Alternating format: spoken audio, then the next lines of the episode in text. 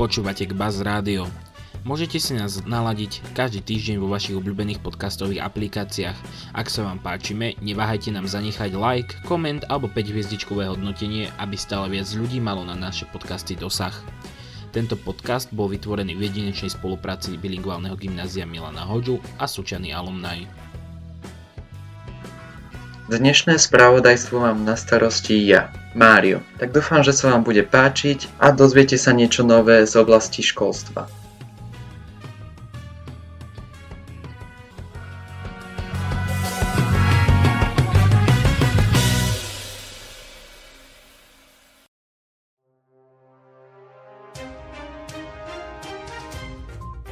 Začneme s aktuálnou pandemickou situáciou. Za posledný týždeň sa vykonalo 61 714 RT-PCR testov, z ktorých bolo pozitívnych 4200. Antigénnych sa spravilo 1 667 272 a z nich sa potvrdilo spolu 6146 prípadov. Na SARS-CoV-2 zomrelo 480 ľudí.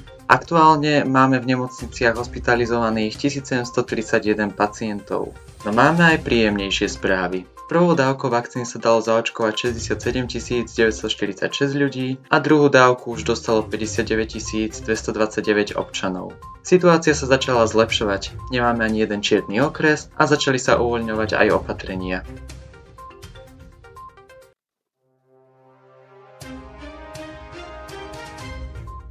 Nitra, Nové Zámky, Sobrance, Topoľčany a Zlaté Moravce. V týchto 5 okresoch sa môžu do od pondelka vrátiť do lavic všetci žiaci základných aj stredných škôl. Priaznivý vývoj epidemiologickej situácie, zaočkovanosť učiteľov a kvalitné pravidlá prevádzky škôl umožňujú vláde a ministerstvu školstva splniť sľub a od 26.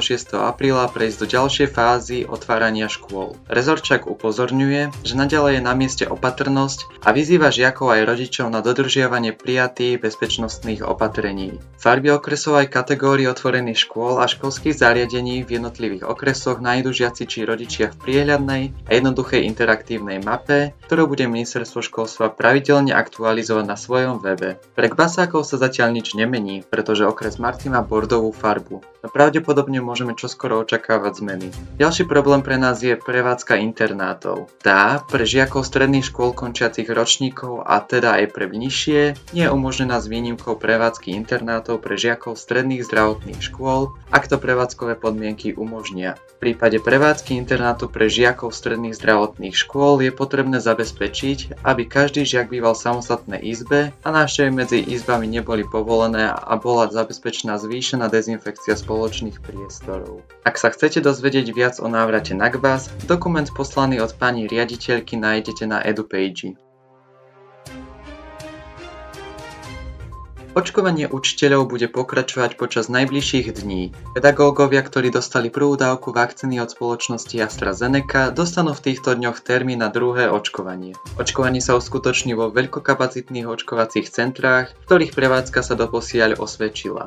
Všetci učitelia, ktorí majú dosiaľ v nasledujúcich týždňoch druhú dávku vakcíny, sú už preradení do čakárne do veľkokapacitných centier. Tí, ktorí majú byť očkovaní najbližší víkend, dostanú tento týždeň SMS správu a e-mailom informácií o pridelení termínu a miesta očkovania. V najbližších dňoch bude druhou dávkou očkovaných približne 16 000 učiteľov. Pedagógom bude pridelený termín v očkovacích centrách v rovnakých miestach, prípadne v najbližšom otvorenom veľkokapacitnom očkovacom centre. V prvej fáze očkovania bolo prednostne zaočkovaných 50 700 učiteľov a ďalšie tisícky odborných a nepedagogických zamestnancov. Otváranie škôl a postupný návrat k prezenčnej výučbe v týchto týždňoch sú podľa podmienok epidemiológov možné práve aj vďaka systematickej vakcinácii zamestnancov škôl a školských zariadení či kvalitnými pravidlami z COVID semaforu pre školy v čase pandémie.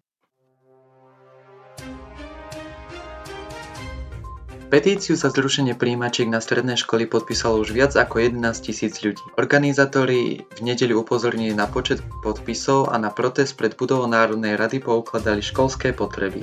Úryvok z petície znie: Vážený pán minister školstva, pomocou tejto petície vás žiadame o zrušenie prijímacích skúšok na stredné školy pre rok 2020 až 2021. Zároveň vás v mene všetkých podpísaných žiadame, aby stredné školy v roku 2021 rozhodovali o prijatí na základe aritmetického priemeru od 5. ročníka. Myslíme si, že vedomosti žiakov sa dajú dostatočne posúdiť na základe ich 5-ročného štúdia. Organizátori v texte petície pokračujú argumentami, pre ktoré by sa podľa nich tohtoročné prijímačky konať nemali. No minister Gröhling už skôr avizoval, že prijímacie skúšky na stredné školy tento rok budú. Podľa epidemiologickej situácie sa má určiť len forma skúšok. Tá sa o pár dní aj potvrdila. Prijímacie skúšky na stredné školy sa tento rok uskutočnia teda prezenčne.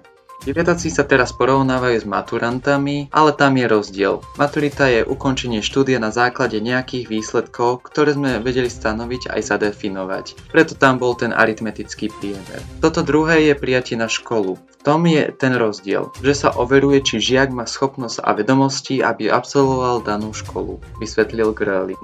Podotkol, že aj maturanti budú v nejakej forme robiť prijímacie skúšky na vysoké školy. Minister dodal, že s jednotlivými asociáciami rokovali o forme prijímacích skúšok, no rezort zatiaľ nemá presnú predstavu, ako budú vyzerať. Podmienkou by mal byť negatívny test a taktiež sa uvažuje o vytvorení malých skupín v počte 5 žiakov a 1 učiteľ. Koniec nelogickému a komplikovanému systému riadenia školstva. Prelomové zjednotenie kompetencií a financovanie po rokoch duplicitnej administratívy a komplikovaného systému schválila vláda už minulý týždeň. Nový systém by mal priniesť zefektívnenie a zjednodušenie v riadení školstva. Školstvo bolo od roku 2013 riadené a financované z dvoch ministerstiev, rezortu vnútra a rezortu školstva, čo spôsobilo zriaďovateľom, školám, učiteľom aj rodičom mnohé problémy. Toto nesystémové rozhodnutie sa podpísalo pod duplicitu niektorých úloh pre školy, viedla sa dvojitá administratíva a riadenie škôl bolo komplikované a neprehľadné. Priblížil minister školstva, vedy, výskumu a športu Slovenskej republiky Branislav Gröhling.